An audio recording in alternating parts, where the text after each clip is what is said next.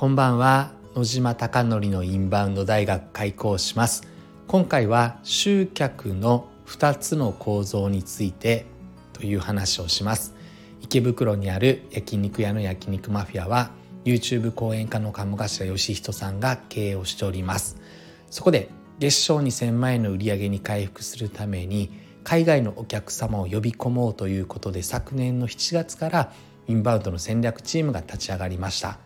SNS の取り組みインフルエンサーマーケティングホテル営業 Google 口コミトリップアドバイザーの口コミなど取り組んでおります。うまくいくことうまくいかないことがたくさんあるので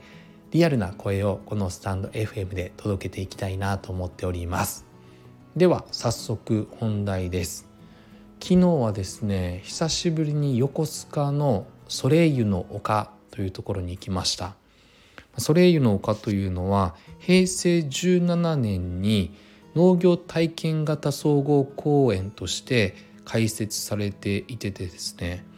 でその後8年後ぐらいに累計来園者数が500万人到達してみたいな。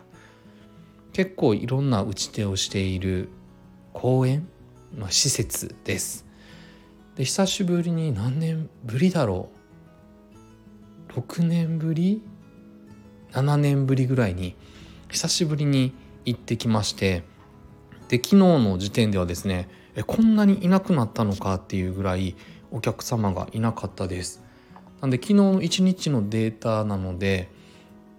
まあ何とも言えないですがただ体感的には設備も古びてやってることも大きく変わらず伸びるのが難しいんじゃないかなっていう感覚ではありました。ただ横須賀市が出しているデータを見ると平成2年3月に過去最高となる年間の来園者数が74万飛び689名だったって話なので、まあ、伸びているのかなと思いながら伸びる要素をちょっと見つけるのは難しかったかなと思っております。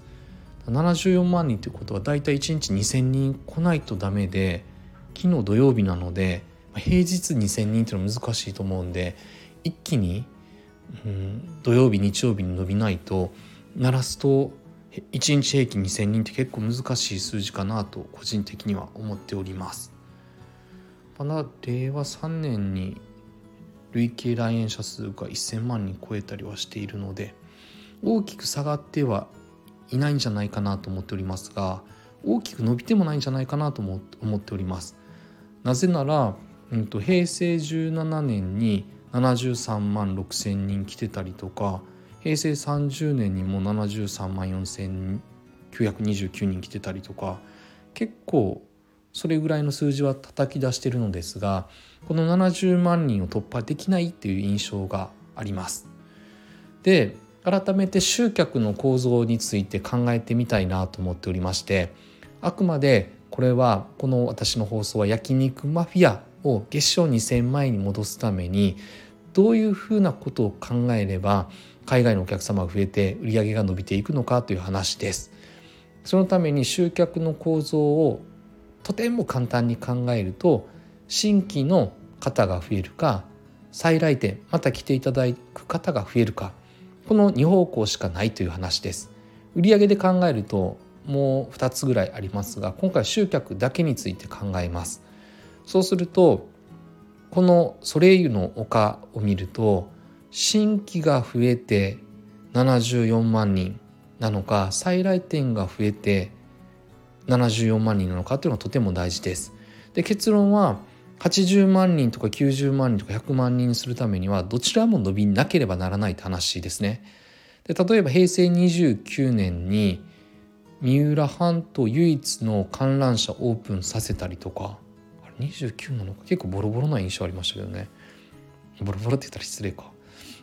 あとは平成29年に同じように三浦半島初のオートキャンプ場を建てたりとか、まあ、この打ち手をすると認知が広がり新規は増える可能性があるので新規顧客が伸びやすいんじゃないかなと思っております。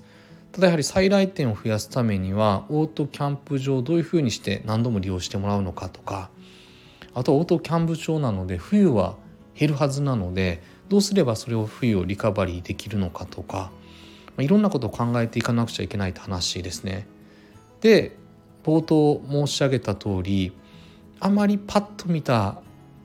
まあ一日だけの印象で語るのは大変失礼ですが一日だけの印象で見ると新規に振っている感じもなくまた来ようっていう動機づけも結構薄いので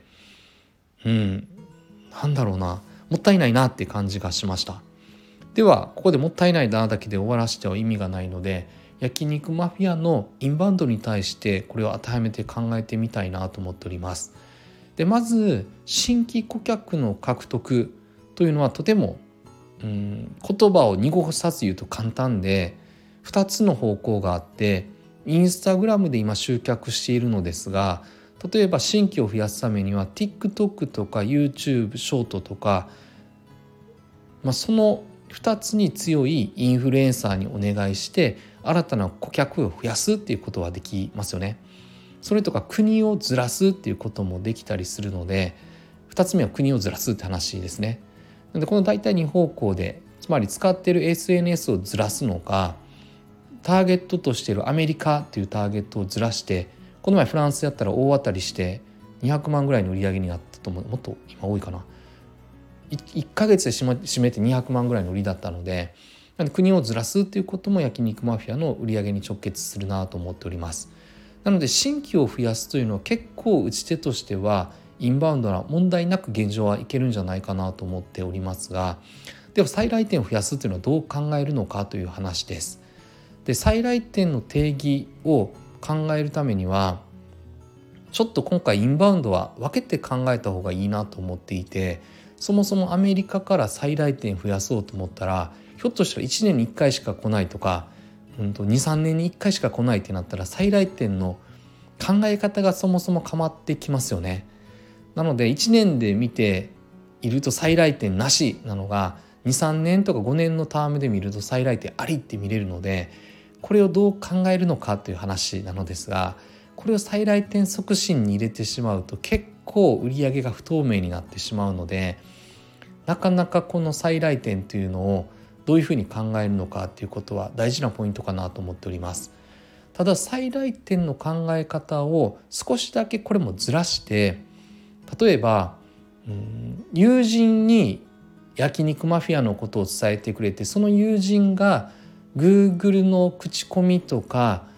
SNS を見ずに来たらそれを再来店に入れてしまえば圧倒的にいいサービスがあれば再来店は起こるいい空間とかいい食事を提供すれば感動していただければ再来店促進は増えるはずなのでなので紹介してもらったものを再来店としてインバウンドの時は組んだ方がいいんじゃないかな数値分析しやすいんじゃないかなと思っております。なのでこのように再来店を増やすためには圧倒的な感動できる本当に日本に来て日本の中で体験した中でアメリカの方々が焼肉マフィアが最高だったって思っていただければおそらく紹介してくれるはずなのででまさにですね友達だったりとかあとご家族が来てくれたりしますね。息子から聞いたからとか娘から聞いたからとかここがいいって聞いたから友達から聞いたからみたいなので来ていただいている方々も今増えているのでここを再来店促進の一つとして指標としていいんじゃないかなと個人的には思っております。なのでただそこが焼肉マフィアはまだまだ弱いので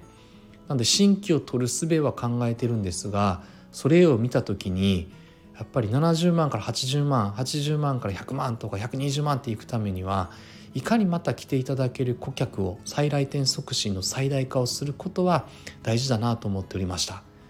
で一番簡単なのは値引きをっていうなんですが値引きをして再来店っていうのは私は再来店の本質からずれてるなと思っております。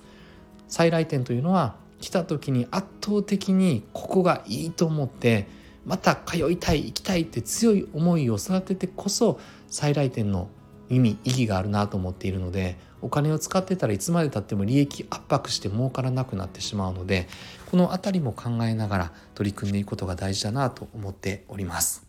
あなたのお店はいかがでしょうか？本日も最後までご清聴いただきまして本当にありがとうございます。あなたのお店がたくさんのお客様で溢れることを願って、そして焼肉マフィアがより一層海外のお客様にご来店いただき、本当によりレベルの高いお店を目指して日々取り組んでいきたいなと思っております。ではおやすみなさい。